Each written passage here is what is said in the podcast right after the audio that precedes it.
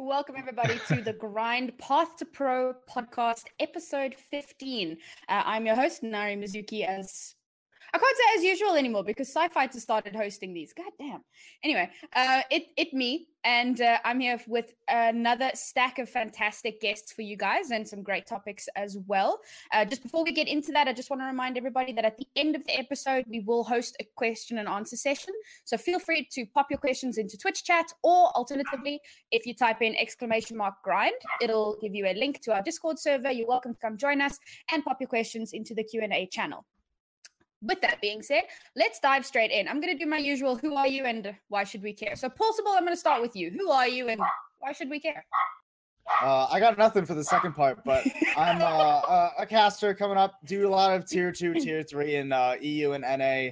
Uh, both trials this season, right? Uh, EU trials having wrapped up uh, last week and or the week before now, technically, because it's Monday. And now doing North American trials, and that's yeah, that, that's me. All right, and Hunni, who are you, and why should we care? You should care because I'm playing in the uh, Overwatch uh, contenders for you in you. I'm playing for uh, Young and Beautiful. Yeah. Uh, we just re-qualified for contenders, so I'm really happy about that. Um, I think that's it. that's it. Nice. And finally, Awkward, who are you, and why should we care? Well, I'm Awkward, and uh, I play flex support for uh, Triumph in uh, Contenders Trials NA. And uh, why should you care? Because probably one day I'm gonna be in Overwatch League and get get you a discount on my jersey. So I like I that, that answer. I'm gonna clip that and put it on our social media. Use code the grind. Uh, Use anyway. code. uh, cool. So that's those are our guests for today, guys. Uh, you can see the topics in our little overlay uh, expertly made up by Sci-Fi. But I'm just going to go over them quickly. So obviously, we do a short little interview with each of the guests, and we're going to talk about season two trials, obviously EU that's just finished and NA that's just started. Uh, going to talk a little bit about the PTR changes, and then we've got some fun uh, towards the end of the show before we do our Q and A. So look out for that. Uh, now let's jump straight into the interviews, and Paul, I'm going to start with you once again. So let's start with how did you get into esports in general? Like, was Overwatch your first thing, or have you been have you come over from something else? Tell us a bit about your story. So Overwatch actually was my first thing. I actually got into esports really late compared to most of the people I've met in the Overwatch scene. I really didn't start doing anything with esports until Overwatch League started. Hmm. Uh, I'd always like played video games when I was like a kid. Like I started on like uh just like a Game Boy playing Pokemon when I was like three, and uh, I played games all the way throughout my uh, childhood. But you know, one day I, I was just I think I was actually playing Overwatch, and my buddy who I uh, play a lot with was like, "Hey, dude, do you watch the Overwatch League?" And I was like, "No, nah, I don't really do esports. I haven't really watched any of it." And you see, you have to see this, and I tuned, I tuned into, I forget which match it was specifically. It was some Soul game in like the first couple of weeks, and I was instantly hooked. Uh, and then from there, uh, it it kind of just snowballed out of control, and uh, now I've been casting for geez, what now? Uh, like eight months. So Overwatch was your your first thing. How did? sorry, pardon me. How did you get your first casting gig? I mean, obviously those things don't just kind of happen. What what uh, kind of avenue? It's funny you say that. Um, so I I first uh, was interested in casting one time uh, uh, when I was doing a watch party with a bunch of my buddies for Overwatch League, and the speakers died. So as a joke, I started casting over the game, right? And a couple of my buddies were like, "Yo, dude, you're really good at. You're better than the Overwatch League guys. This is categorically completely wrong. Even now, just terribly incorrect. But it was enough to like get me going. But my internet at the apartment I was at at the time was like really bad, so I still just like you know casted to myself in my room most of the time. And then like months later, in like August, I knew I moved into a new place, got more stable internet uh, and uh, I it was the week that the week that I moved into my new place and got stable enough internet to start looking into actually casting was when BGG Broadcast GG actually put out their casting call for uh, North or for Open Division Season Three 2018.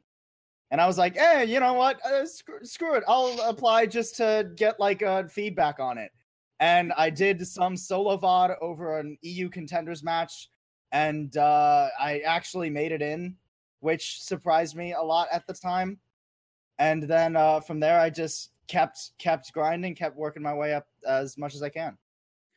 That's actually the exact same time that I joined BGG. So it was both of our first Yeah. seasons. What? It was a, it was a lot of people's first season, I think. Uh, Yeah. that was when BGG really expanded too. Yeah, that's when it kind of blew up. Yeah. Oh yeah. Okay, so we have similar stories then. So where can people expect to see you next? Uh, I know you are doing NA trials at the moment. Is that kind of the extent, or Uh, as far as I know for now. Yep. as far as you There know? are Is that as far as you know, or is that as far as you're allowed to disclose? That is that as far as I know on paper, it is a thing that exists. There are other Gosh. things where I've been told like, "Hey, this might be happening," and I'm like, "Cool, that doesn't help me right now, but I'll right, keep it in mind." All right, cool. Uh, let's let's move on to um, Hunni. So tell us a little bit. Was Overwatch the first game you ever played competitively, or did you transition from a different game? Mm, I actually played League of Legends at first. I played with uh, Kellex and, and Nerfed also Danes. Um, Kellex from Overwatch League, of course. And we were actually participating in a lot of uh, yeah, in a lot of uh, in, a, in a lot of small Danish LAN events, and we were super good. Like we were coming out on top a lot of times. Uh, and then slowly, like after playing League of Legends for a couple of years, we moved on to Counter Strike, all of us. And um, I think I got a hung of Counter Strike as well. Uh, both Kellex and Nerfed kind of dropped out uh, back to League of Legends, then to Overwatch later on. But I uh, I kept playing Counter Strike for a couple of years, and I I reached like the semi-professional scene in in the sub-tier scene in Denmark uh, in Counter Strike, very big actually. Uh, so I was like on the brink of uh, of making it there, but then Overwatch came out, and I transitioned to it with with both Kellex and Nerfed. And what what inspired you to transition? Because a lot of people f- still feel like League and, and Counter Strike are like quote unquote superior games. So what kind of made you feel like Overwatch was where you wanted to be?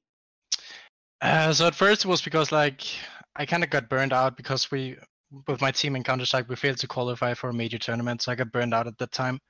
And then uh, it was it was at the exact time that Overwatch came out, and I just enjoyed playing with uh, with both Kellex. He's a, he's a real good friend of mine, also in real life. So I just enjoyed playing with them, and they were like, "This can be a big thing. This can be an esports potential because of the uh, close beta, of course. There was a lot of tournaments uh, at that time, so we just we just when the open beta got released, we just decided to to grind this game for a lot of time, and then when summer came around, I was just hooked on it, and I kept playing it.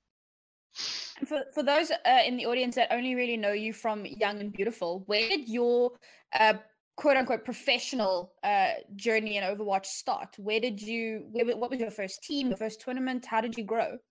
Yeah, so I, I don't think a lot of people know this in, in EU, but I actually played uh, on Fraxters uh, when the game got got released uh, fully uh, from like August 2016 to uh, to December uh, or January uh, 17, and we played like the biggest tournament around that time was King of Nordic, where we played against the Misfits and and so uh, and we I, we ended up number three, uh, I think, behind Ninjas in Pajamas and Misfits. Um, so I actually have some some experience from that time as well, and it's my first professional experience in the game. Damn, that's exciting. And now, how long have you been with uh, Young and Beautiful? Uh, I joined them. When did I join them? I joined them February for the uh, for the first uh, trial season this year. Nice, cool. And you guys have been growing together. That's really exciting. I'm keen to see how you guys are going to do. Obviously, you just haven't come through trials, but we'll talk about that in a bit. Yeah. Uh, before we get to that, let's quickly cover awkward. So, same question. Uh, Alright. How did you get into Overwatch? Did you start in an older game and transition through? How did that happen? Yeah, I uh, used to play Counter Strike a lot. Like uh, I've been competing since like on LAN events, like local, locally, like in Israel, uh, since I was probably 13. Uh, I was playing like on a, I wouldn't say semi-professional, but like on a really high level in Counter Strike. Uh, but then it got really kind of boring and stale for me after a while. And the story is kind of a little bit dorky because um, like in, into how I got into Overwatch. It's like actually really dorky. Me and my friends were like sitting at a bar, right? And they started. No, no, no. It, we're, we're like the. We're not very like um, chads in a bar. Like we're like a group of nerds who just sit in a corner and talk about like really random crap. Uh, but like we, they were talking about like a game that uh, that they're playing, and I'm like, like what what are you guys playing, right? And then like, oh wait, like we we know like they call like my name's Danny, so they're like, oh Danny is really good at video games. Maybe we can like bring him so he can like boost our rank because he's really good at video games. And I'm like, and I'm like, and I'm like, okay, I'll, I'll download the game if you guys buy me a beer. Like, okay, so I just basically traded to boost my friends in Overwatch. Like, I'm, it's not really boost, like you know, to play with them um, and uh, they just bought me a beer, and I'm just really, really hooked, and I just couldn't stop playing, and I reached like really high ranks really fast, and I'm just like, whoa, yeah, this is like kind of interesting. So, that is yeah, possibly the best story I've heard. I've interviewed a lot of people uh, up to episode 15, and I think that's my favorite story to date. I don't know. Obviously, I mean, Counter Strike is a is a very different kind of game. So how did you get from Counter Strike to uh, was it flex support? No, yeah. Um. Yeah. Okay. So at first, when I started playing, I started playing pretty late. I started playing like mm, at the end of season three in Overwatch, which is like considerably late in comparison to other players. And I started like playing DPS mostly because that kind of like naturally transitioned from Counter Strike. Yeah. Uh, but then like I've been approached by a friend from uh, my older games that Hunni might know, Cafe. Uh, hey. I've known him. I've known him for like a very long time. Uh, like seven. Now it's probably nine years. We used to play Counter Strike 1.6 back in the day together. Jeez. And then he like said that uh, they might need like a support for a team they're building, and he think like they their friends think I'm good, then I just like transition to flex support because you know why not. Um, and then it's really really was really fun for me to play that role and just like you know, I roll with it. That's about it. Damn. So was that your like first team or what was your first kind of serious team that you achieved something with? Ah, okay. So um, when I started playing the game uh, at the end of season three, my like Cafe like approached me like and said uh, we're building like an Israel like there's an Israeli organization that is in its building and in Israel like the gaming scene is not very big. So when like an organization approaches you, like uh, to start to try to build something in your own country. Uh, it was kind of interesting to me because I wanted to uh, like compete professionally in, in Overwatch. Uh, it was like maybe a month, a month and a half, maybe two months after I started playing the game, and I was like, okay, I'll, I'll play. And uh, it was like a team called Zen Gaming Esports that has now like a player, like one of our teammates now competes in Overwatch League is uh, EQO. Um, so we all started playing together and we like were contracted. We were like in, in a, like in a gaming house in for a while. We're uh, going to the world cup as a team together. It was like really really fun and that like way we felt like we like i like i kind of started feeling what is a professional environment and like you know being professional Nice. And how did you how did you get to Triumph? Were you like scouted or did you like do a trial or because Triumph currently, I mean, they are they're absolute beasts. They are the clockwork vendetta equivalent in NA, just without the cheesy composition. Yeah. Don't say that. do not say that.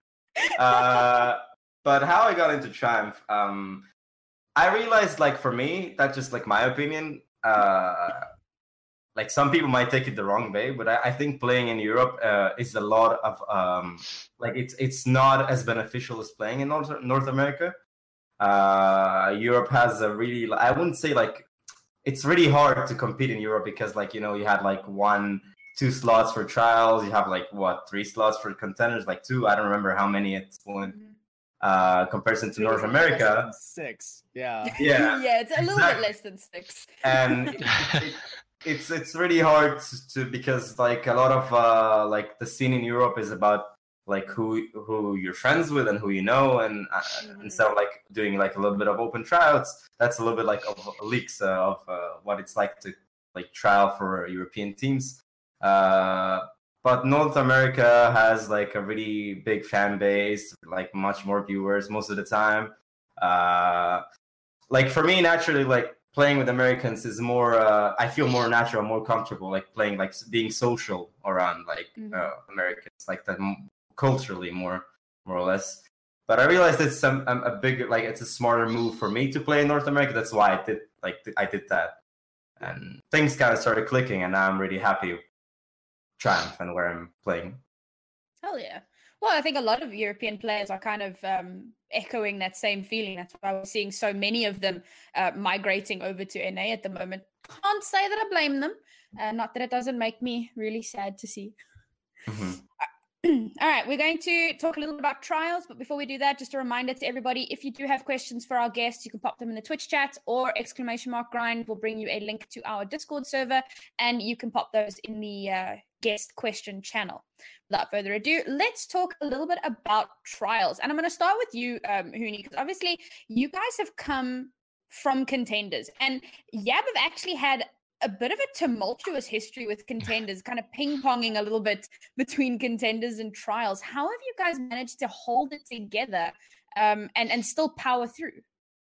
So coming out from the last season of contenders, we had a lot of in, internal issues, uh, especially with our management. Uh, we had some some troubles in which direction we wanted to go with the team. Um, but after sorting out some some our manager old manager and coach they didn't really want to go with us anymore because they didn't believe in the potential i think uh, but but we the players we we kept on grinding and we we kept thinking that we would do well if we just kept grinding and and find the um, the correct players to to fit together you know? Yeah. Um, and when we actually found these players and we got a new coach and we started building some some really good synergy and we had a lot of fun together and i think it's super important to have fun uh, when playing as well. Because um, otherwise you will get burned out and i think that's that's what happened last season like after two or three weeks of the contender season, we we kind of burned out a bit. We didn't really enjoy playing, uh, but we just kept on going for, for the remainder of the season. So uh, so after we got uh, relegated, we we made some roster changes. We made we made some management changes. Um, and then we just started practicing super hard and, and it showed off we, we popped off in the most of contenders like we lost 4-0 in, in the first match against clockwork uh, mm-hmm. we tried something out but it didn't work and but we we we came back and we we won. We showed that we we still have what it takes to be in contenders, so that's super good. Well, coming into the trial season, you know, which were the teams that you were the most uh, kind of worried about coming up against? Because I mean, there was some there was some really good talent in trials this season. Mm-hmm. We were um, the team we feared the most was was Clockwork Vendetta because we had seen some of their matches in the open division, and it seems like no one knew what to play against them, um, and that that's also what what happened in our first game. Like we tried to run some. Uh, I think Gladiators played in the Witch League against Bunkers. They went like super spam comp with Baptiste solo heal. So we tried out that, and it worked super well in our in our scrims when we asked people to play the Clockwork. Um, but then when we went when, when, we went into the match, like it just didn't work. They were too good at at adapting. Um, so I think Clockwork was the was the team that we feared the most, and then obviously also uh, Paris uh, Academy. Um, I, they had a super good roster, but but for some reason they just didn't click and they they lost mm-hmm. too many matches early on. Yeah, I think Eternal Academy was probably the the one we were most surprised about not actually managing to make it through. Um, so you guys you came up against Clockwork and that unfortunately didn't go as well as you'd hoped. Um, how were the other games? How did you feel that you guys performed in those games, despite the scoreline? Just in terms of like how the team performed. How did you guys feel? Mm, we always we always believed that we could make it. Like we were we were confident in winning the re- the remaining of the the matches, which we did. Uh, so I, I think we were super confident still going in, uh, despite losing 4-0 to uh, to Clockwork, because uh, we knew from scrims results we knew that we could beat anyone um, in EU and also match up with the best teams like the British Hurricane and Angry Titans actually and we also did that in, in last season of contenders when when we scrimmed them but it just didn't show into our officials so we knew that we could could, could go all the way and and so we just took one one match at a time and and uh, that's that's how we made it i think well, now you guys are in contenders, and it's obviously it's you and Clockwork that are coming up from trials with, of course, all the teams that were there in the previous season. So now, as we look towards the next season, who are you worried about? Clockwork again? I, I, no, no, actually, like from from looking at how Chris and Do beat Clockwork, we think that we can do the same. Like if we just play coordinated DPS, I think that's the that's the way to beat them. Now, I, it was just like break break their streak, and I think I think they will. I don't think they will do well in contenders actually, unless they adapt something, because uh, now people know how to to play against it. And I think it's uh, it's going to affect them in contenders. Uh, but I still think the the best teams in contenders is British Hurricane. Um, so Mhm. that's the team I'm going to be most worried going going against. Well, I mean, in the the Monkey Bubble tournament uh, yesterday in the grand final versus Clash, we actually saw um, Clockwork doing some interesting swap ups that we hadn't really seen too much. In fact, during a lot of uh, trials as well, we saw Zytor um, swapping onto Genji and Tracer. We saw Engineer on on Hanzo. Uh, we saw we saw Moose on Wrecking Ball. Like they've actually started to flex a little bit, um, but by their own admission, they're probably going to stick to their composition, um, you know, for the for the contenders period. But knowing that they are able to flex a little bit, does that make you a little bit nervous, or do you still think you guys are going to be able to come out on top? No, I I think if they start flexing to other heroes, their magic will disappear. They won't be as, as skilled on, on other heroes as the the ones they've made popular with Clockwork with another comp. Uh, so I think when they start playing other heroes, they flex around. It's it's going to be way easier to to counter their picks uh, because they. I also think one of the only reasons that they make that comp work is because they're so good individual on each of the heroes. Uh, I don't think it's going to tra- transition if they play to other comps.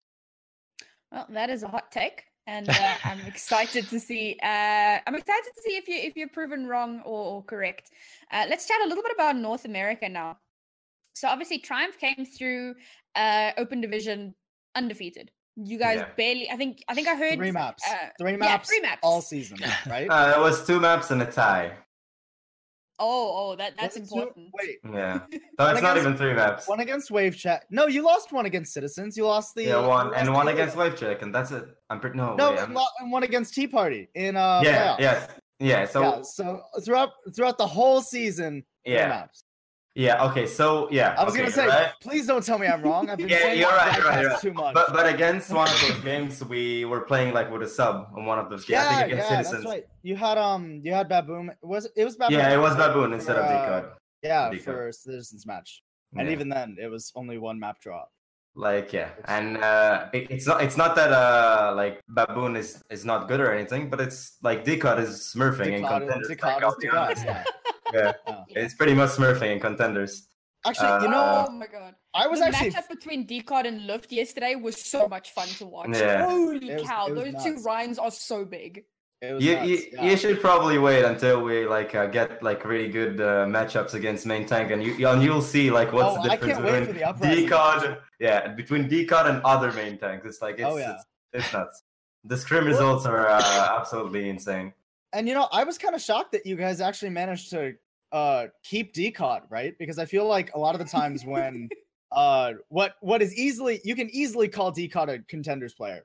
I think he's better than a lot of the main tanks in North American contenders now. Yeah. So I was I- surprised that an academy team didn't just come in and be like, "Hey, hey decod, here's a bunch of money."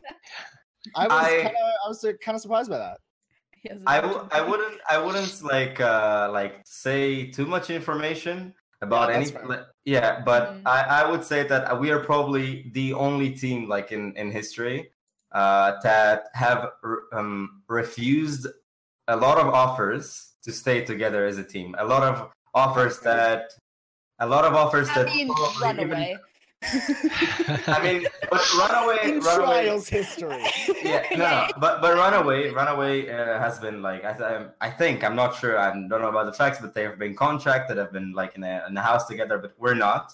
Oh, We're like kind of like everyone to his own thing, different countries playing together online, and w- some of us have received a lot of offers that we have simply said no to, just because we want to play together and see how far we can go.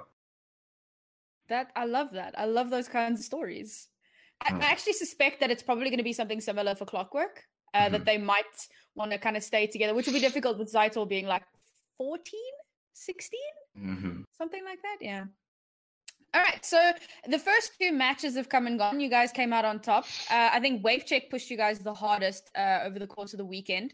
Um, obviously, bringing you guys to a 3 2. That was such a close match there and clearly a lot stronger than what they were looking in Open Division. But what about your first match? How did you guys feel? Uh, how did that one go? Uh, to be fair, it was really, really easy. Like it was not even like a like a matchup for us. Like I'll be honest. Like uh, internally, like we have really, really good scrim results against really, really good teams.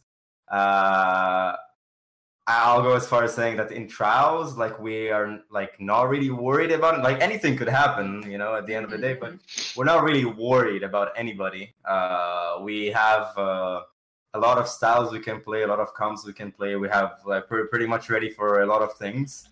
Uh, but Mhm. against Luminance, uh, we kind of expected them to be slightly better. We come we come with the idea of like the other team of being like equally as good, so we wouldn't like start like throwing our matches.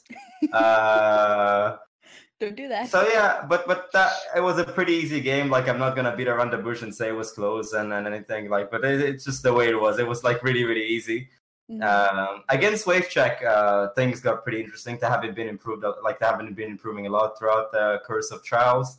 Um, because we played them in OD, they were also good. I would say that internally, like uh, scrim results, they were like one of the teams that are gave us a lot of hard time from time to time. They have really really good players and talented players that I have think that have really bright futures. Um, yeah, and that's pretty much it about those two teams and those two games. Well, you've got some more games coming up. Um, what are you the most excited for? What are you the most nervous for? Which match do you think is going to be the, the toughest? I would say the most interesting match would be against uh, Boston Academy. Yeah. Mhm. Uh, that would be a really, really interesting matchup, I would say, for anybody to watch. Uh, but the rest, I don't know. match Too, right? Yeah, it's our last match. Uh, so at this point, like it, it, it like wouldn't really matter for the record because I don't think because at this point in contenders, people already know if they're like, qualified or didn't qualify. But it would Mhm. definitely be a really, really good matchup. Uh, Wait, at this point? Almost. No, at, at, no, at, uh, at yeah, at, in, in North America, it's almost definitely against the Almost. I was about to say it's, it's fine. Oh, yeah. Yeah, Holy cow! in Europe, you have to wait until the last week. Who who do you think will not make it into contenders of this of the eight teams? Uh, in North America, Yeah. uh, probably I would say Luminance, one hundred percent.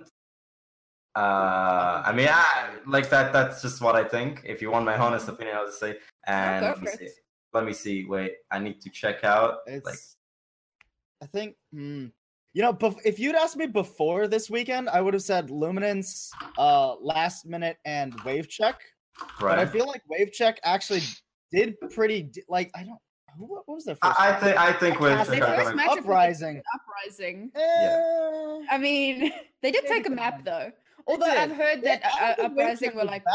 I think it's it's hard to say because I feel like last minute taking Bermuda Bermuda going to five maps with like both the open division teams they played and then also um uh also Wave Check and Triumph playing close. I feel like the last like four spots are kind of in flux between a lot of the um OD teams. I think Triumph sits above. I think Triumph Yeah. definitely makes it. Mhm. Uh but I I it, it's hard to say. I think Luminance. I think Luminance is going to be riding the struggle bus. yeah, uh, as far as but the other team, I couldn't tell you right now. Yeah, and they're a pretty new team. Like I think they have joined like uh, only just before Charles, so they didn't have time to practice. Ha- Like, Half the team came from uh HSL, Mhm. the last season, uh the um the last roster in Open Division Yeah. this most recent season. Be- Beto actually came from from Young and Beautiful. He From played Yab, the last yeah. match with uh, with us, but um, Oh yeah, you're I right. You're guess right. he didn't right. believe in us going to contenders, so he he moved on. wow. oh, that's Uh, get uh, ripped. Okay. that that that would be pretty What happened ironic after Charles ends. well, yeah, there you go. Um, well, now Jeez, that okay, that everybody's mic has been away by that. dropped. um yeah let's let's give me a sec to to recuperate myself oh yeah so this is a bit of a, a meme question so just go with it um how much do you accredit of your success to the fact that half of your roster is eu oh wait, you're asking me? yeah All right, so how mu- I didn't I didn't read it. Let me let me understand the question again correctly. Could you like say it again so I can understand it better? how much do you think your success has to do with the fact that half of your team is eu True I mean, our producer knows what's up he just I whispered in mean- our ear eu better than na I'm, I'm outnumbered. okay, I'm I think. like I would say that most of you is better than NA. That's uh I think uh, that is true, a true statement. But it, it depends on what role. I would say the most significant role that you could see a difference is the DPS role uh, between EU and NA. EU Europeans are, are much, much, much better than uh, NA. Now players. that's surprising because most people say that it's tanks. Everyone talks about how EU loves Yeah. tanks. Yeah, and NA has a lot of uh, like somewhat good tanks as well. Uh, EU has really good tanks as well. But I would say like if you want a significant difference, it's it's in the DPS role. You would see like a really big difference.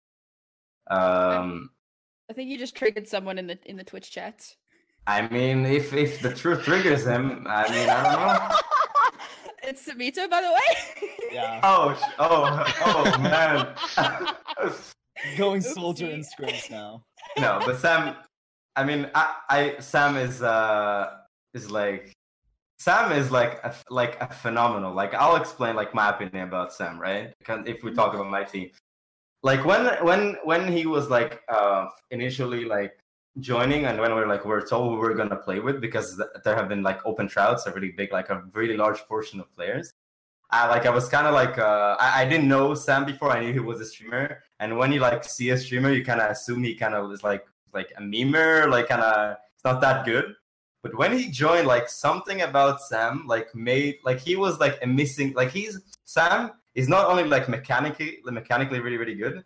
He's like he has something like in his uh like I wouldn't like in his communication that is like a missing piece to a lot of really really good teams. You know it's like hard to explain. Like we we have tried playing without Sam, like a sub when he was off, and you could feel like that there's like something that is like very very important that is missing.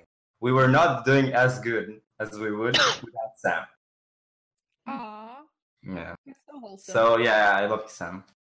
Aww, man. All right, so you guys have got a couple games left. Um, geez, I'm really excited to see what the results of NA are going to be. I'm kind of sad that this episode is before NA is done, but we'll have another episode Yeah. soon, TM, so we can talk a little bit about uh, what happened in the rest of trials. Uh, let's kind of move on to our next topic. Hmm? What about bets? Bemi, Bemi was just Oh, in your ears oh. saying make bets. Bemi's trying to bring the spice. I mean, we can do that. Uh, if you guys want to do that at the end of the show, if we've got some time, we can look at that as well. But for the time being, let's uh, move on to our next topic. And this is going to be a nice one. It's the PTR changes. But before we jump straight into that, just a reminder to everybody get your questions uh, into the Twitch chat. Or you can exclamation mark grind and come join us in our server, and you can pop them into the uh, get question channel. Um, at the moment, we don't really have too many questions, so we might have to skip that section. But please, guys, if you do have questions, our guests are itching to answer them. So definitely uh, pop those in.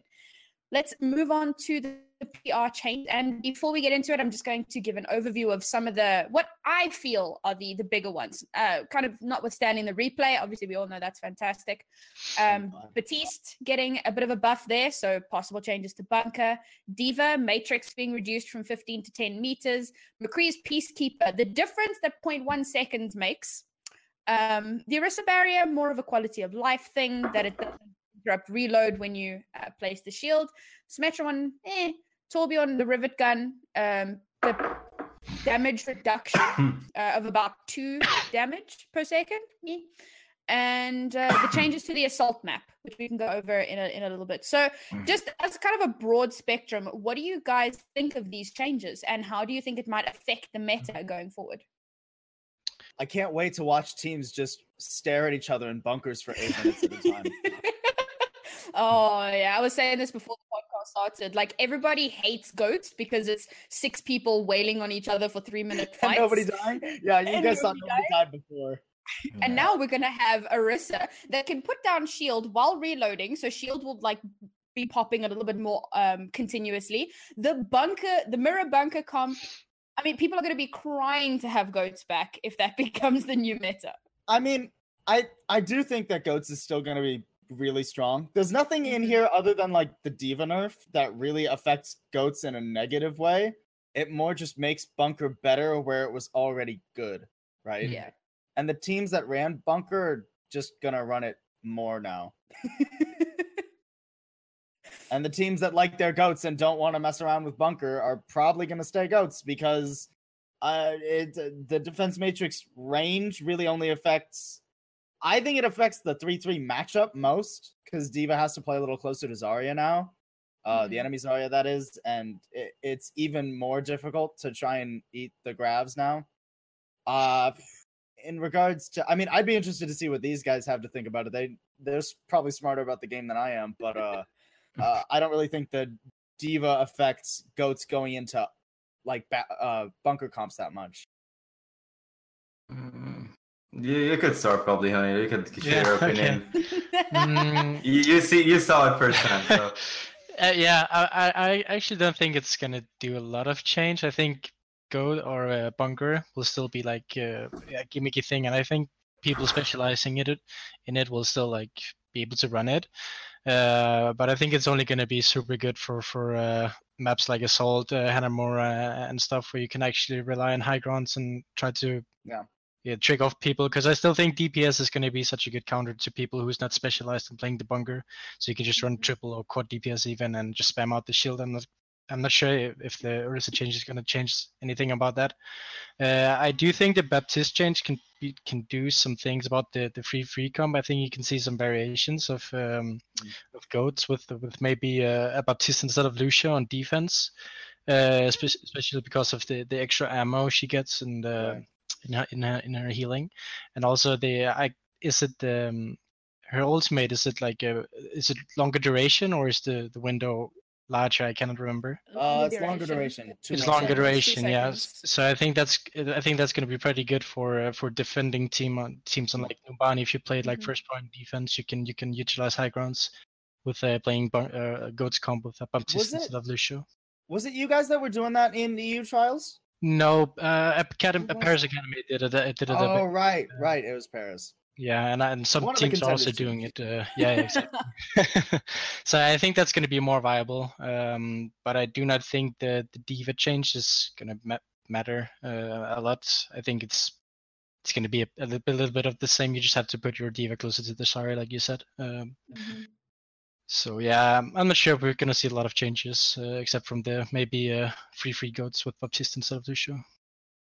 It's actually a variation I hadn't actually uh, hadn't considered because I remember when Baptiste first came out, a lot of teams were experimenting with it, and everyone just kind of dropped it as uh, not as good. Um, but that's an interesting thought. If the the buff somehow kind of brings it back in, makes it a little bit more viable. Awkward. What say you? I mean, I agree with uh, Hunni about the Diva Matrix. I don't, I don't think it would matter that much. Uh, really good, like good Diva players would still be good and useful.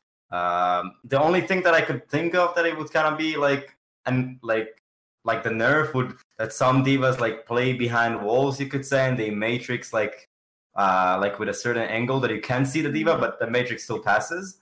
Uh, and that wouldn't work anymore, but it still doesn't matter because now they just have to position a little bit differently. But at the end of the day, it's all about adaptation and good players will adapt pretty fast, uh, so it won't really matter.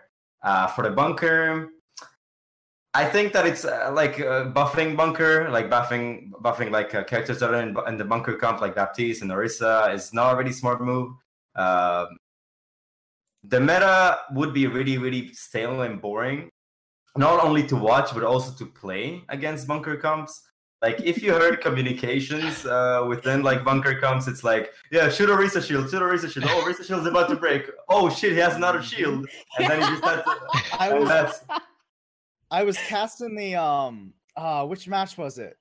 Uh the the Tea Party match yesterday, I think, where they ended up going uh attack bastion into a defense bastion bunker. And literally like for a minute and a half, it was two teams staring at each other, dancing ba- back and forth between cover Yes. and their Orisa shields. yeah. And I was like, I, give me goats, give me goats anything. I think we saw that in EU trials as well. I can't remember the two teams, but I remembered watching this going, really, guys? it's ridiculous. Yeah, so hopefully we don't see too much of that uh, on the attack. What about the McCree changes? How do you feel about them overall? And do you think it'll like change anything? Like on a professional level, not like, I- like rank. Obviously, it'll probably change things in comp, but on a proper professional level.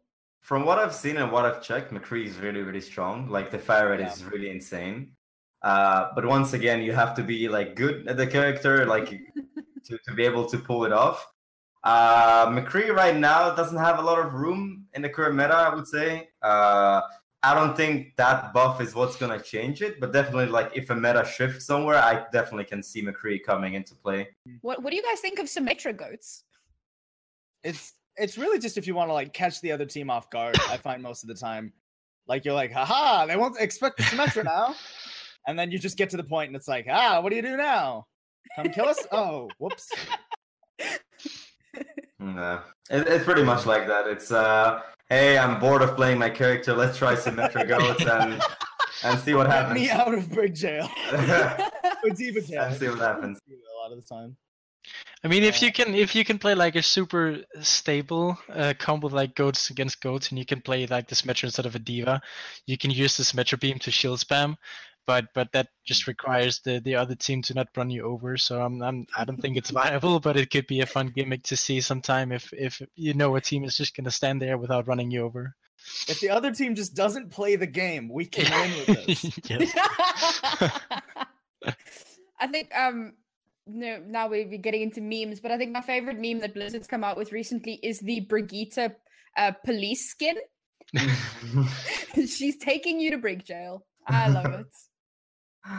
Uh, okay, so now that we've covered the hero changes, let's talk a little bit about the assault map changes, which I've heard two different sides of the story. So, if you believe that it is going to change the snowball potential, then obviously these are the changes everyone has been waiting for. Uh, but uh, after having spoken to a coach the other day, he says it might actually make it worse. So, let's talk about the changes a little bit, and then, well, I'll read the changes and then we can talk about them. Um, so obviously the first one is the time awarded for capturing point A has been reduced from four minutes to three minutes. So you have less time to push point B. Then upon losing point A, any defenders that are dead or die like shortly thereafter have a maximum respawn of 3.5 seconds. So obviously that means that the defending team will respawn a lot faster and will be able to set up on point B faster. So let's talk about this. Do you guys believe this will fix the snowball issue? I think fix might be a bit of a strong term. I do like the reduced to three minutes for uh, point B. I think that's just across the board good idea. Um, but also it kind of, I also feel the defender's advantage is kind of strong now for point B. Because I mean, a lot of the time you'll just see defenders just roll out and spawn one by one by one and stall up to like two minutes off the clock if Yeah. you're doing it right. Uh, and two minutes off the clock when you have four minutes, it's like, ouch, that hurts, but you know, it's not the end of the world. Hmm. Two minutes off the clock when you only have three, yikes. Yeah. Um, Alright. Well, uh, I just need to actually just find. Sorry, I'm looking for it now. Uh, where I was told that it would actually make it worse, uh, and this was The in fact sent to me by the coach of uh, Young and Beautiful, David. His friend of mine. My turn to name drop. Um, he says the attacker spawn advantage mechanic won't reset between points as often now, since recontest will be more common. Uh, stalling a point will give attackers better ult economy for point B. Uh, defenders will always be able to hard stall each point. Less time from capping combined with the transitional spawn timer for defenders will lead to less uh, will lead to two to three less fights. So teams will either end up rolling through both points with ult economy and or attackers advantage buffer from first point, or get stuck after capping first point. Okay. Yeah. yeah, I mean, what I think when it comes to a change like this, it's like I personally, as as a, someone who just casts the game, I'm more of a here's my theories. Let's see how it goes. like from from playing with with David, he loves this. Uh, he loves these facts about about 2CP. Like I, I haven't really talked to him about uh, about the changes because I just came home from vacation two days ago, so I haven't Uh-huh. really been able to to talk a lot of a lot to him with, about the changes. But but from what I've heard from him, he he's not a fan because, like you say, it can it can maybe do some some bad changes in his opinion. Um, but I, I do think that on some points it's gonna it's gonna decrease the, the snowball potential um, because you you can only spawn that 3.5 seconds later after they cap the point. Uh, but on other other maps 2CP where where's the, where there's like a certain choke to hold, you will still it's still going to be able to roll in through that choke before you get the retimes, and then it's gonna just going to be like you have to actually find a pick on point before winning the fighter's defense. Uh, also because of the attacker's uh, advantage on, on point with delayed response. Uh, if you have that uh, three people on point um, cap increase or what's called attacker's advantage, he says. Mm. so I'm I'm not sure if I like the change, but I I just have to play it out and see how it goes when when when it's all when when it rolls out on live because I I don't really know know what it's gonna do yet. Also, a question about the PTR changes. Is this also like uh, taken into consideration, like overtime? Like if you die overtime on point A, uh, does it still like go to three point five seconds? Because overtime has extra like time that you like takes you to respawn. Isn't that only on point B, or is that also on point No, A? No, that's also on A, Yeah. Yeah. Ah, but I, I don't know. hmm. That is a good question. Hmm. They don't actually address that. Uh, they don't address that. That's why I was kind of curious. Maybe somebody knows. So that could also uh, affect. I suppose it would. I mean, if they don't specifically address it, then they're just gonna shorten those uh, respawns back down to three point five. Like, hey, you've been respawning for twelve seconds. Now you've lost the point. Three point five. Mm, Yeah. I mean, you've already lost the point, so it, it doesn't really make much of a difference. nah. Could be. Um. All right. Well, that's that for the PTR changes. Now uh, we're going to do something a little bit fun.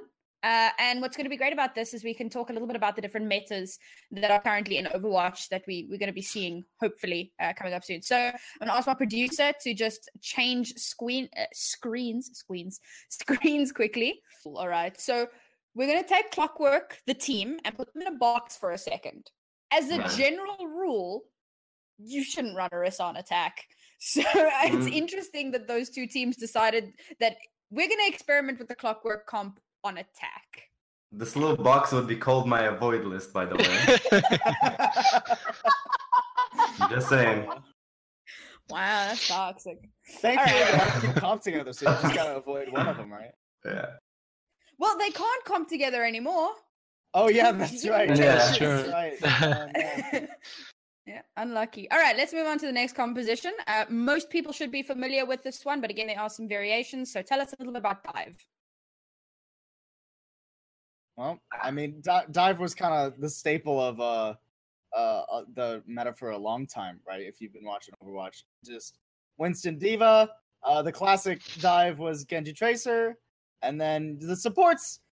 My understanding is the supports changed around some, but uh, a Mhm. lot of times Zen Lucio most of the time. Yeah. Yeah, Zen Yeah. Lucio, and then for like a little bit, people tried Mercy, and then they realized it was not good.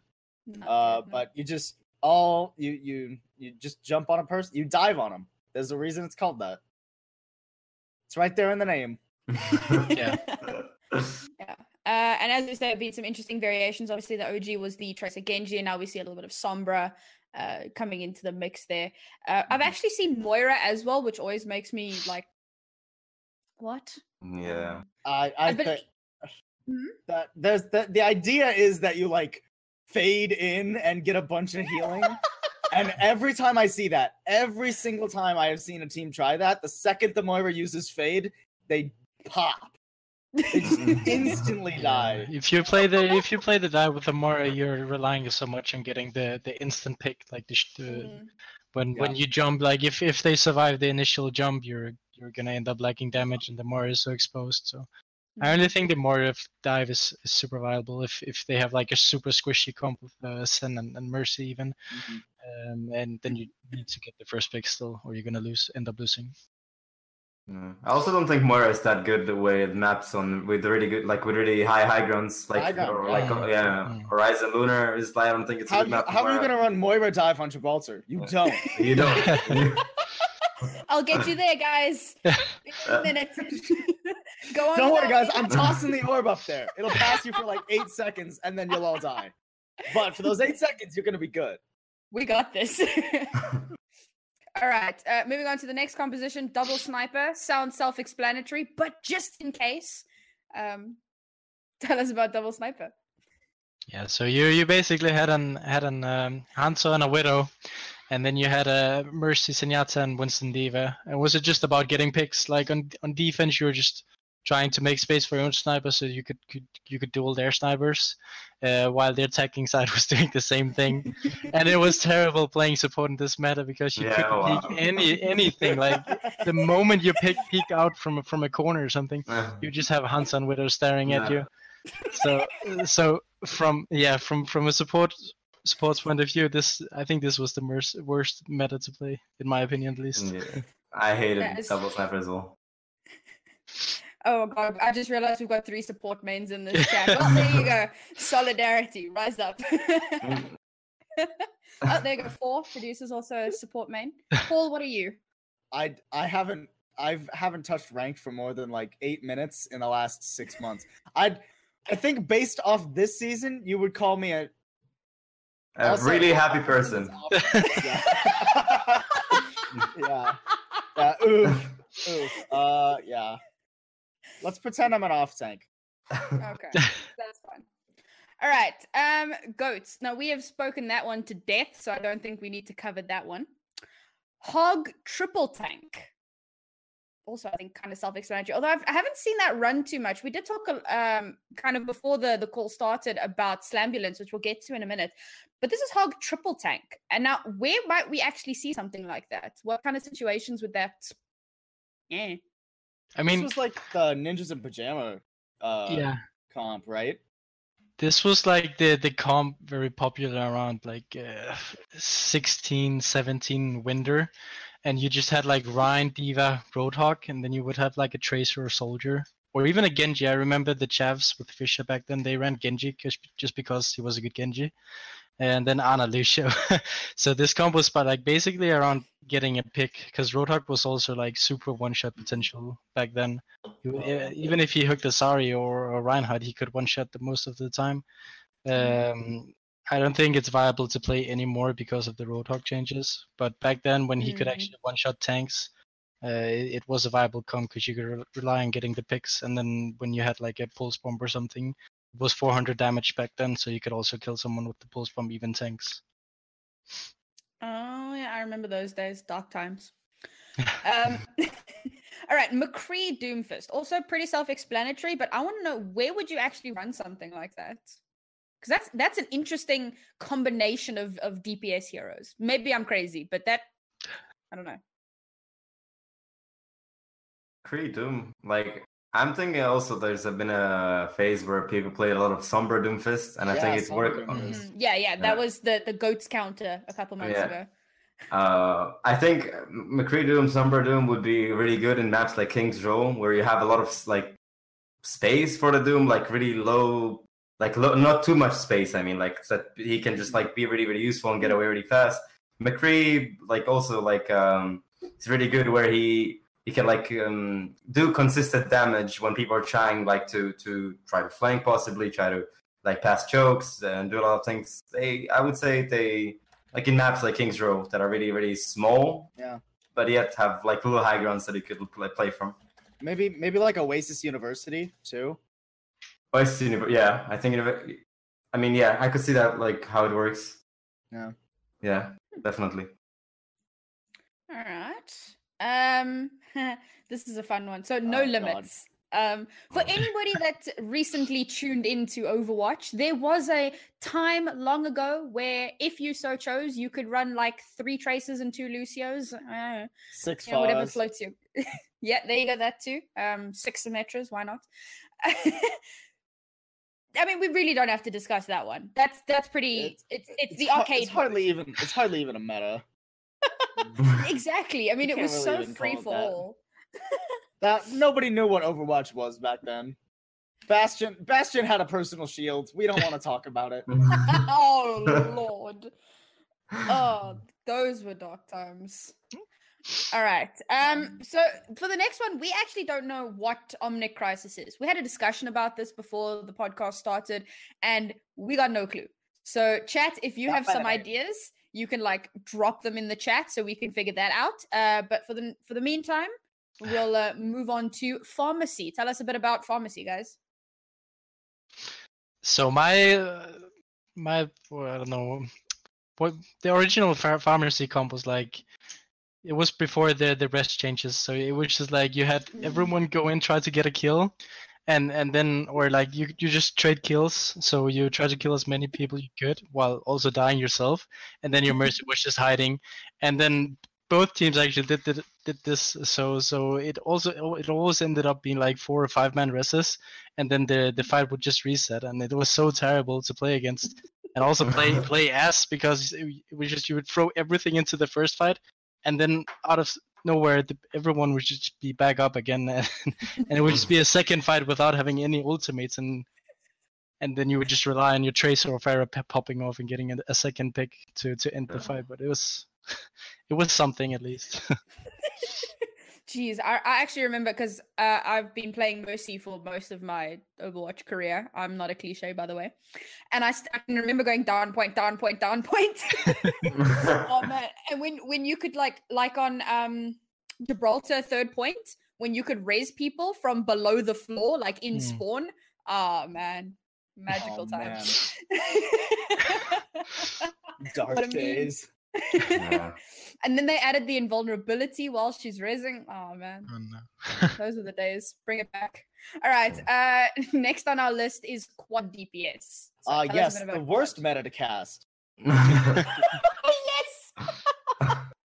oh my god! You think bunker's bad? Do you know how difficult it is when there's four DPS off doing their own thing Look- on some corner of the map? okay, so ca- caveat, caveat. So for people who might not know how like production can work, for like the lower levels where you're at like two tier two ish tier, generally like low tier two tier three level, right?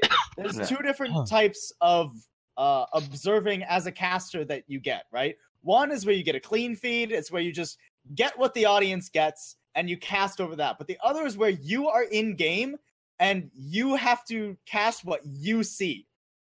So when I am in game, I and there's quad DPS, I am desperately trying to figure out who is just gonna kill somebody next. And if it's quad versus quad, I'm I'm done for. I'm done. Anybody can hit anyone anywhere on the map, and I I I can almost never accurately talk about what the viewers get to see on screen. If there's a clean feed, it's not too bad. But if I'm doing it for like open division, I want to Yikes. slam my head into the desk. Hmm. but uh, we were actually talking about um, DPS compositions working well against Clockwork, and we did actually see a couple of teams trying quad DPS instead of triple DPS. And I Mhm. found the biggest issue with that was once your Mercy died, you were kind of done for. Mm, yeah, quad DPS like uh, just I don't think it has enough. Uh, like against bunker, like it, it's good. Spa- it really depends on the map, but like it's it's not really reliable. You don't like there's not like there's really good pressure on shields and everything, but there's no like. Well, what if they had you had a corner? What do you do then? Like, Yeah. like you Mhm. just sit there in your corner doing nothing. Sounds like a good game. All It's right. like um uh, like Hanamura A, right? Like if you try and run quad into a bunker on Hanamura A, they if they just rotate back to the uh the stairwell by the point, it can Yeah. be pretty freaking difficult to actually, you know, hit the shield. Yeah. Quad, was really like on Hanamura first, like it, it would really be really good against goats, but even then, like even if you would like win the fight, it would take you like at least three minutes to get the cap. So it wouldn't really And be worth it. And then you have to either try and run it on B, which good luck, or swap and have no yeah, the, the biggest issue was like even if you capped it like let's just say after three minutes, right? Then they played goats to have ultis, and then you are forced to swap to goats, and then you go to P Hanamura and you fight goats with ultis when you don't have, and then they get a snowball effect at the end of the day. So Mhm. at the end of the day, you have to Mhm. play goats versus goats, and you would lose because they would have ult advantage. I also think quad DPS was mainly a, a counter to goats. Like as I, one map I Oh, yeah. particularly remember was Lijiang Garden, where uh, you would have one team rolling out on quad DPS and the other team rolling out on goats. And the moment the, the, the goats team saw that they were playing quad DPS, they would go back to swap. And then the moment the, the quad DPS team would see that they swapped from goats, they would go back and swap goats too. So then they, would- then it would just be like you just swap forever until point the ducks, and then, then like the map would be like two minutes in before anyone kept the point because you would just have two two teams swapping and spawn because Yeah. counter picks. Yep. All right, before we move on to the next composition, I see Sci Fight, aka Chase, is in the chat. So if we could all just wish him a happy birthday, please. Happy Happy birthday. birthday to you. Hell yeah. all right, all right, all right. All right, all right. Moving, moving swiftly along. So we mentioned uh, Slambulance just a moment ago. Uh, tell us a little bit about the Slambulance compos- composition, particularly for those that learned today what uh, Slambulance is. Awkward.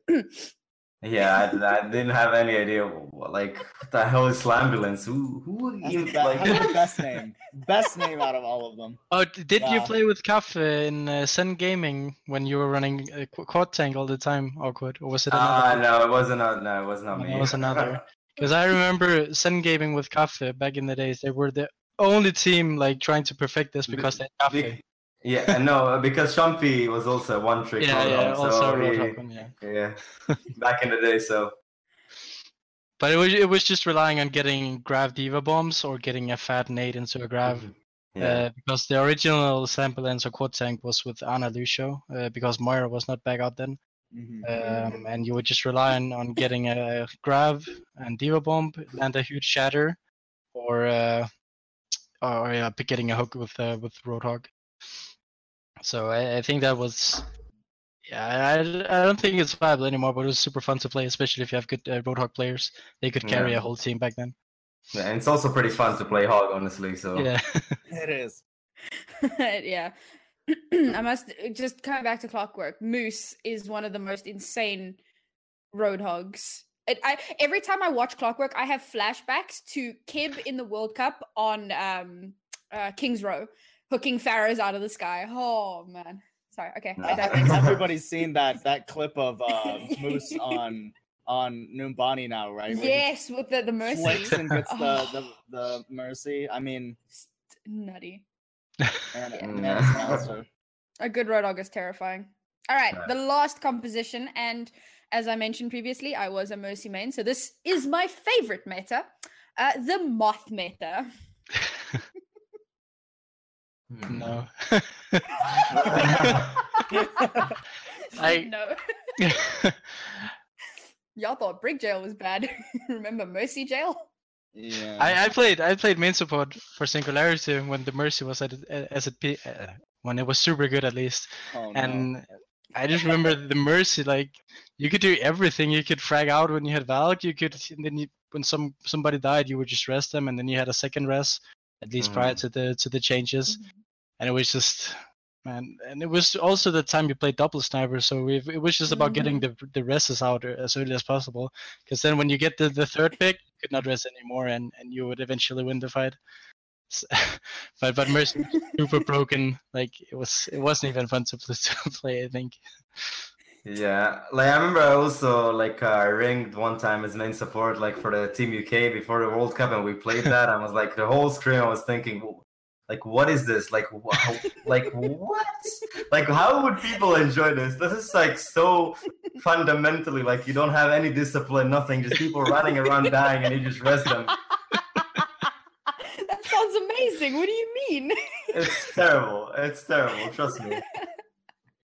all right, all right, all right. so that's all of the different metas. So now we start to rank. Okay. Um, so let's start with Beyblade. Where would you guys rank this? It's a six tier ranking system. So from S, A, B, C, D, E, S obviously being the best and E being the absolute worst. Where would you rank Beyblade? So I have a question. Is this Uh-huh. is this like a power ranking or a how what much I like them ranking? Hmm, Because Let's do- let's earlier when you said ranking. don't okay, that's good then. Because earlier when you said uh, we weren't supposed to do these and I did, I definitely did it by how much I like them. So we're good. It's a fresh start here. Fresh start. Well, you guys are welcome to just do those. Uh, put them on Twitter. Your like personal favorites. Put them on Twitter. Tag the grind. We'll do a retweet. But for this one, I think we'll we'll keep it focused on on power ranking. How effective are these compositions? But keep in mind, it's going to be kind of like f- for the like if you if you had to bring them back now, how effective would they be? Oh, okay. So can we put, can we move Beyblade down to the E tier then? Actually, can we Alright. make a separate tier that is G? Is that a, is that a possibility? No, there's Because no if, separate- Re- if Reaper's on the map, you lose the game. yeah, I agree. All right. So what? So we're putting Beyblade right at the bottom. Uh, Bemi, you just click and drag on the actual name. Okay. He's, I think he's looking to see To add if an he extra can make level. uh, make that G tier there. Yeah. All right. yeah. All right, so just cool. Giving then- the, the nano boost change that it doesn't provide movement speed anymore. Reaper's just Yeah. not. It's ter- it's terrible. It's so bad for him, even with nano boost. All right. Uh, next one being bunker. Where would you rank bunker? Right Hmm. now, I mean, it's one of the like three compositions that actually gets played, right? No, Right so now? probably like A tier. I would put it. Just I would say A, A tier. It, it has it it has its uses, Yeah. All right. and and where it's useful, it's really good. All right. Um, Next up, the clockwork comp. if you're clockwork, you put it S tier, but if Yeah. you're anybody else, I think this is C tier at best. I, I mean, I thought that like when I made it by myself, I thought it was like personal uh, opinion, so I put it on E tier, honestly. But yeah, yeah, yeah, yeah. Okay, you guys definitely do your personal ones and uh, put that on Twitter for us. Definitely, I think that's going to be a lot of fun. Hmm, Now that does create an interesting thing. I think we should we should be looking at this composition in terms of other teams, not Clockwork, because obviously Yeah. Clockwork are slaying with it. So, would you guys agree C tier? Are you happy with that as a power ranking?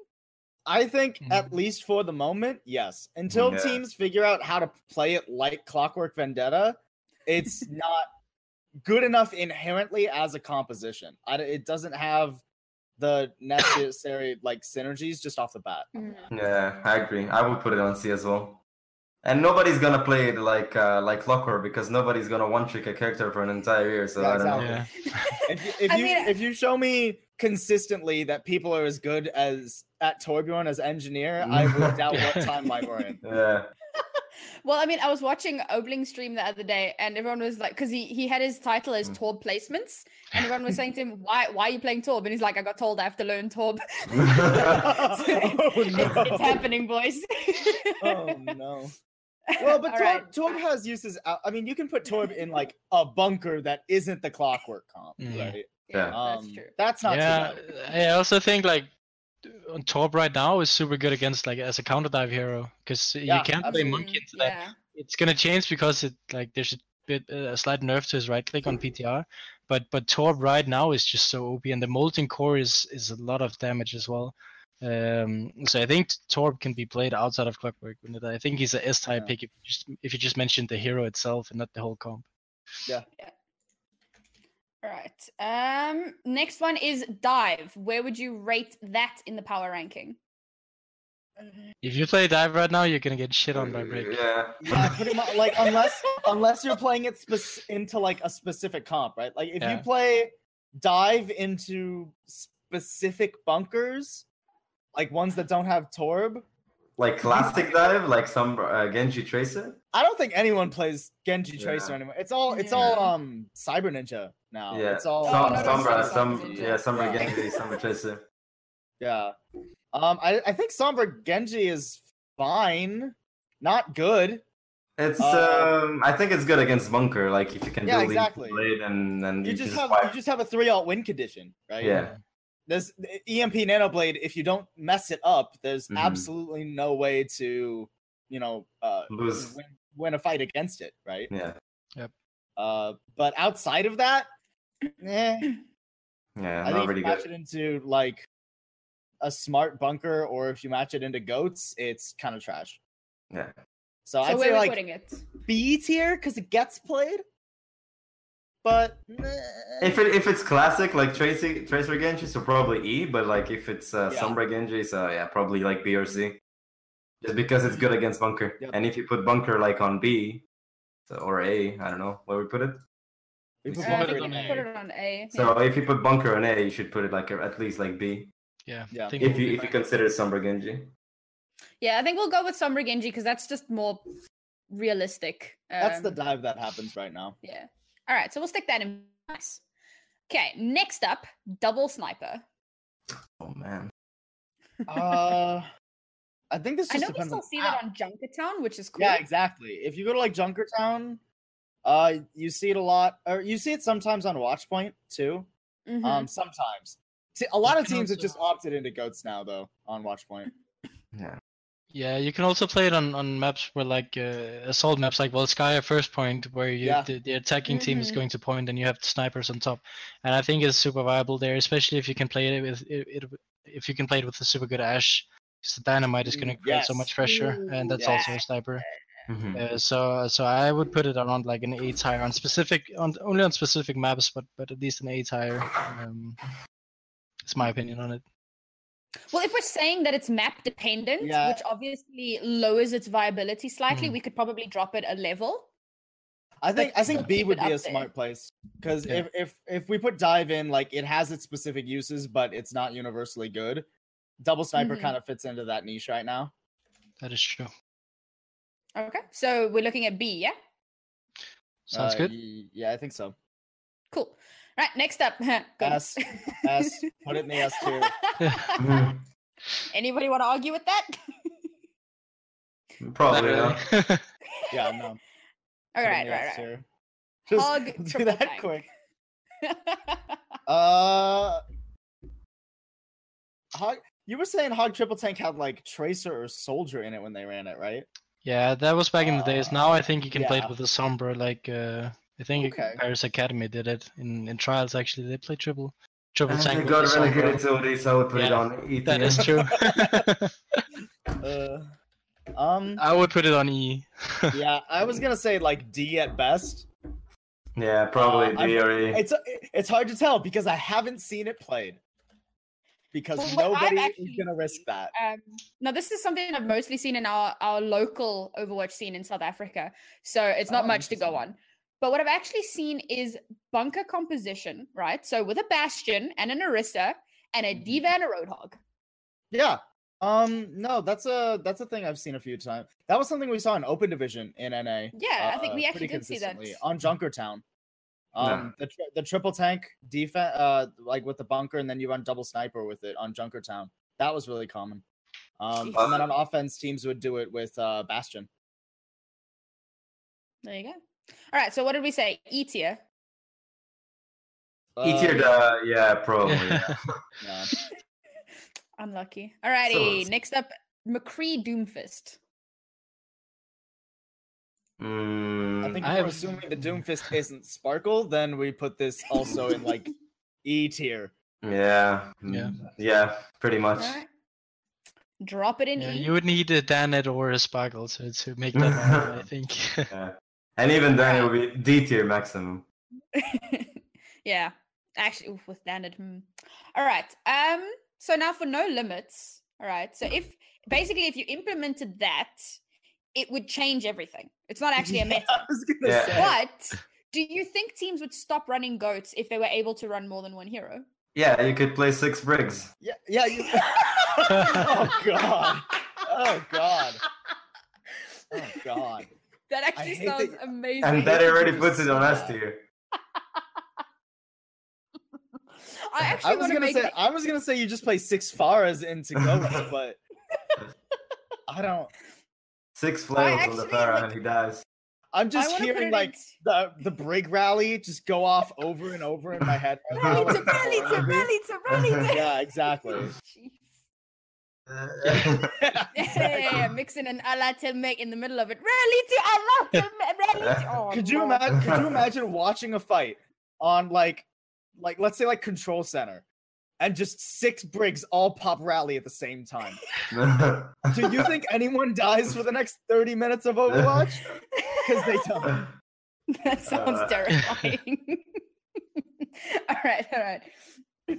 six six um, Sombras all invisible. Jeez. Twelve dollars all invisible. Let's go. Let, let's make it proper here.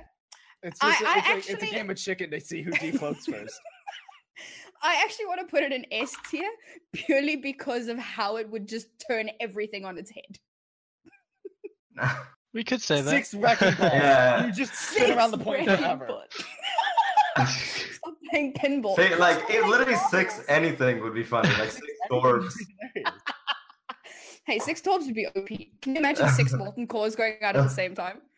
it, it would literally be the floor is lava. All right, we're gonna stick that in S tier. All right. Yeah. Okay, nobody has been able to tell us what the hell the co- Omnic Crisis comp is, so we're gonna ignore that.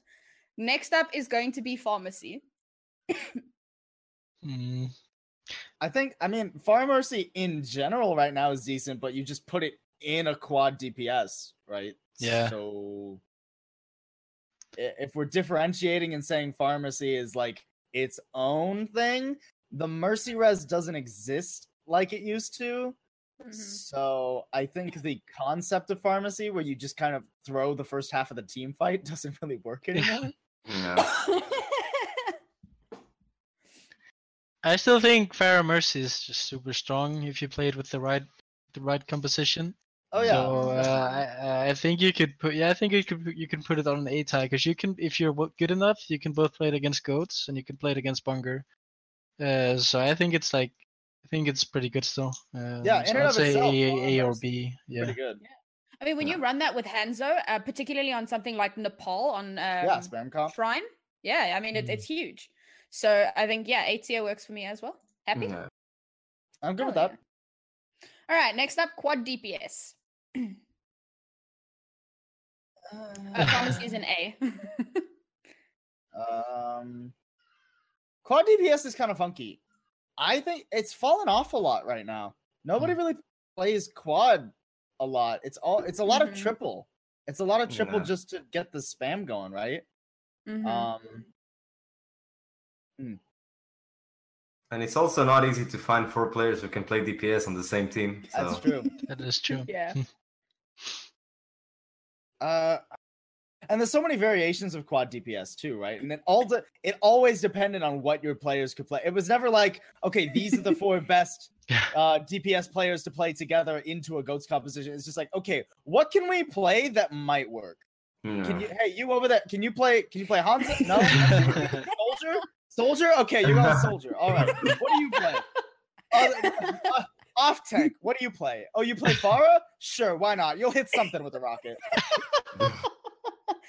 So I think what we're saying is E tier because of just how I don't Messy think it E tier. It's not E tier. I would but- say I would say C good. or, Yeah, or C. D. I would say yeah, like Okay. B maybe. B. No, B is too much. Yeah, I think Well, because it, also- I think it's still good against like goats and bunker on paper, right? You just have to, you know, Uh, on paper, yeah. I don't, but But that's on paper.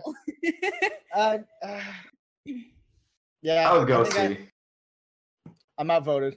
All right, B it shall be. All right, we've got two left, and then I think we have like a whole two questions, so we should finish Nice. marginally on time. Um, so Slandulance, where are we sticking that one, boys? I Oh, think the argument here is that it's just worse goats, right? Yeah. yeah, It's that is feeding true. goats. now you played with a Moira and you have a hawk feeding like he's just an old battery. Yeah, I right? think I think a B or C would be the best. Pro- probably C. I think B is way too high. I Yeah, was B is with a little D. bit high. Yeah, gonna may- go- maybe I you're right, think maybe I'm wrong. I can't yeah. think of a single situation where I'm like, oh, I want to run quad tank here instead of goats.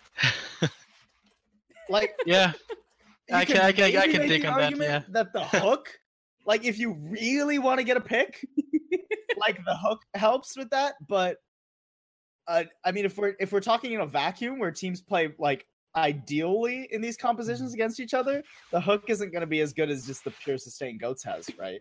So Yeah. I was Yeah. gonna I was gonna say D tier. I can dig that. It sounds, Yeah, uh, I'll, it yeah, sounds I'll, fair. yeah, I'll take it. Hey, that's our first tier. Let's go. All right, and the last one, Moth Meta. Again, keep your opinions at the door. or your personal opinions. If this is if this is the original moth with two reses, uh, instant res, not even the uh, the cast time, uh, I would say because we put pharmacy so high, I would say S tier. But the thing is, it's current res, right? yeah, the yeah, current it's, it best. has to be current. Yeah. All right, all right. Mm, then so maybe we're saying like E tier. Yeah, you'll probably get demolished before you could like res anybody. Yeah. Anyway. Yeah. Fine. E tier it shall be. Y'all are Put a lot in E tier. We are not. we are not Koreans. Yes. Yeah, there you go. The best compositions about of it. goats and something that lives within our imagination. Basically, what we're saying is we're all So Paul. Goats in a fairy tale. we love our goats. all right, all right, all right. Before we go too much over time, so uh, we can bring it back to the cameras now, so you can all see our lovely faces again. We will be putting that up on our social media, so you guys can go reference that a bit later. You can shout at us if you want to. Please don't tag me, tag them.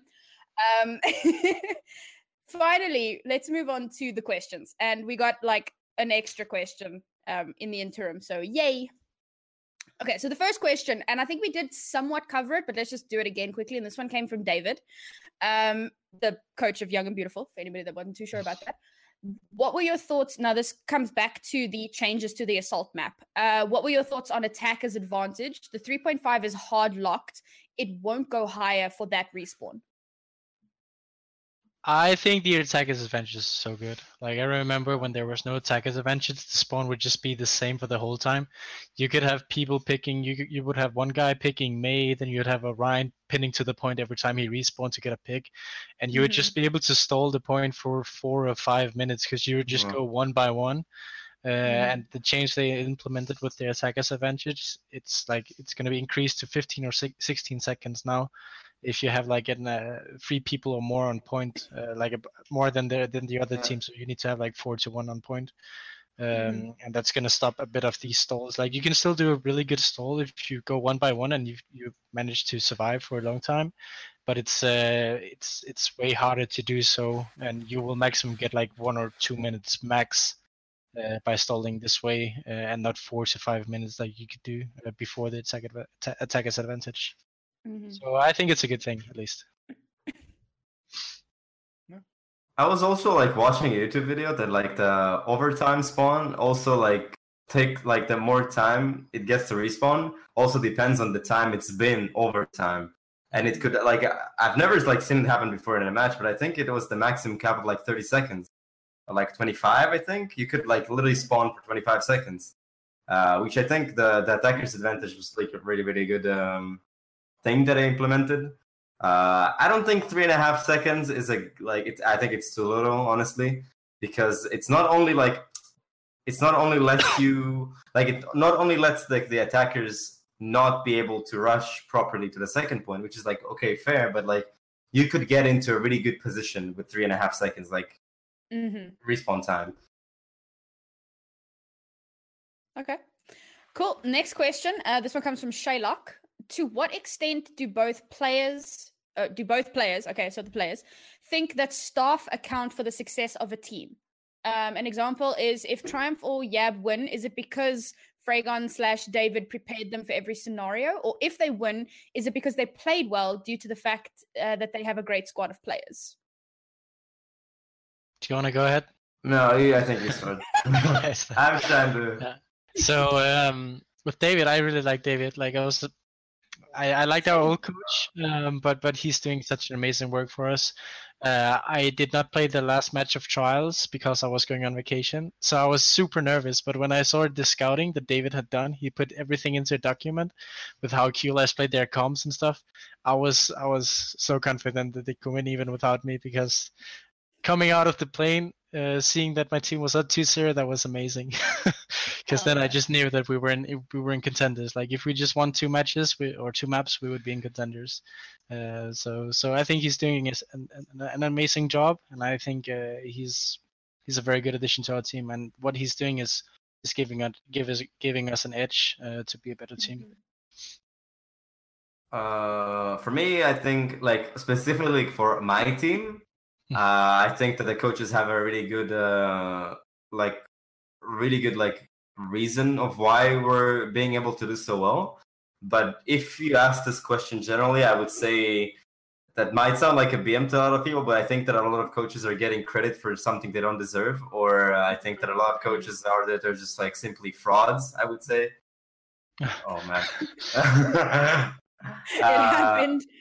Sorry, uh, just to cut you off. Uh, Bemi has an alarm clock, which is literally just a siren. And before the show started, Paul was like, "We're just gonna like it's gonna happen. That alarm is gonna go off, and we're gonna have everybody reacting like ah." There you go. It happened. His alarm went off. Uh, so so back to what I was saying is that I think a lot of coaches um, either they don't get enough credit for what they do or they get too much credit for what they do. I think um, a lot of teams that are just, just generally really really good, they have really good players, they have really good chemistry, and they're doing well. And there's like some coach that is kind of like average or even below average, getting all the credit because Yeah. you know they they want this or they want that, but. It's because the players are good. It's not because like he did anything that is. I- I've I've had a lot of experience with coaches who are just not really good. Um, to to kind of piggyback off that, I've seen a lot of coaches just kind of bounce around like the lower tier two level, where they'll coach a contenders team that gets relegated, and then they'll go on to coach another contenders team that gets relegated, and then they'll leave and coach another contenders team that gets relegated in a different region. And it's like, how how do these people keep getting jobs? Jobs. Just yeah, I, I know Um, their resume says like cont- and I mean obviously that's oversimplifying it yeah. because it's not always like the coach's fault, but uh, at at some point you have to wonder, right? If you've had Mm. all these different rosters of contenders level players, what is actually going wrong? Yeah. Like Yeah. if if if you want me to be completely honest of how like they're getting like these jobs or whatever, it's just because they know somebody and they just like, hey, let's just bring him over here. And it, it's not only with coaches, it's also with players. You know, Yeah. like Okay. there's a, a, a lot of like I, I will I, I'm not gonna say names or anything, but like there are a lot of in players and contenders that I would say that are just there just because they're friends with somebody, and they're like far better options out there that are uh, could be a good replacement for Mhm. some people. So one of the one of the best experience or like stories I know about coaching is like Saita when he was in contenders. Like it was whatever he would do when with Gigantti, and even how many people got got poached get poached every season, he would just still make a team which came back to to be in the finals like every time. Uh, I have not worked with him, but but looking from the outside, I, I think that that guy is super smart and he's doing a, a, a huge work for his team to be able to be so good. And, Uh, uh, oh, sorry.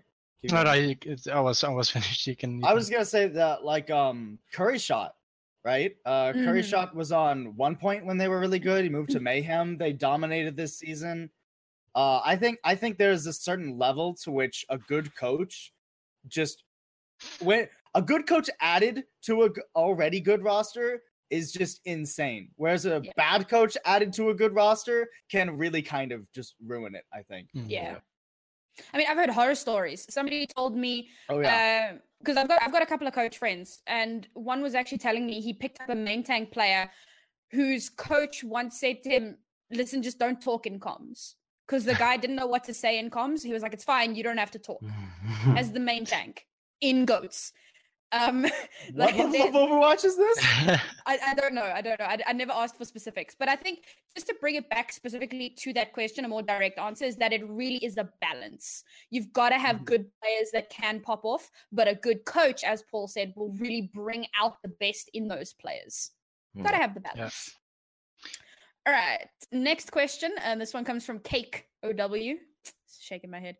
Um, the dumbest sounding comp that you want to work or that you think could work. Hmm. Mm,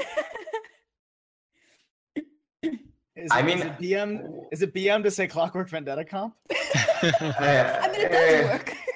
yeah, exactly. the, the way I, the way I feel about like clock like clock or vendetta comp is like all these like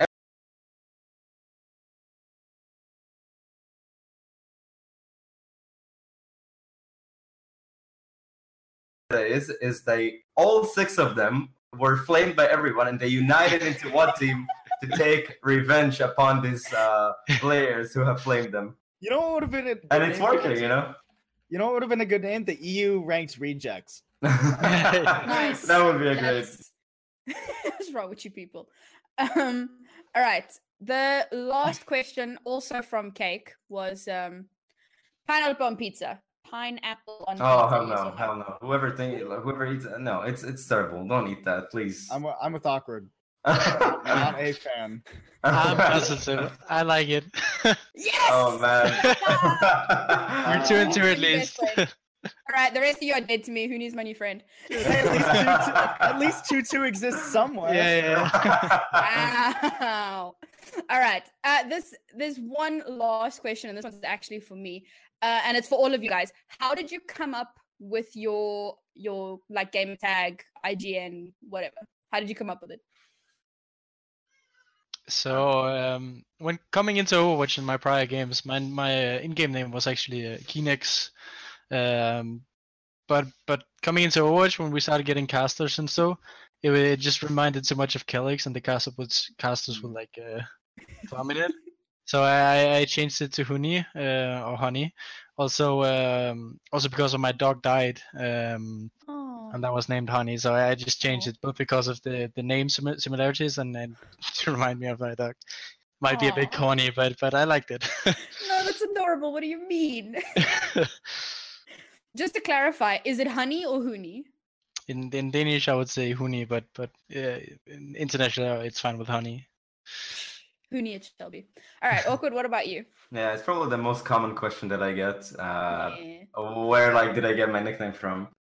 Uh, honestly, like I always tell people that like if they knew me in real life, they would probably like not even ask this question because it's so obvious.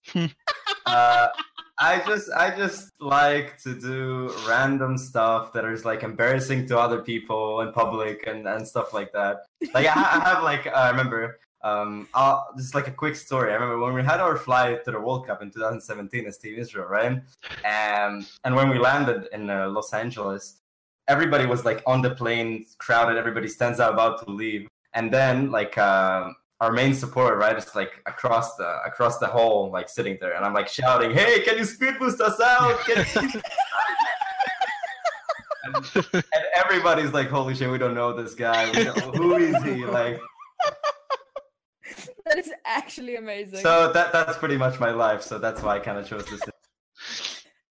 All right, Paul. What about you? Uh, I literally just sat sat down one day and I was like, you know, if I'm gonna start like doing things like on the internet, I need I I like my old like if you have me on like BattleNet, my tag is like Paulson too, which is like just some random thing I thought up of in like middle school or something, and I was like, that's so lame and not catchy at all.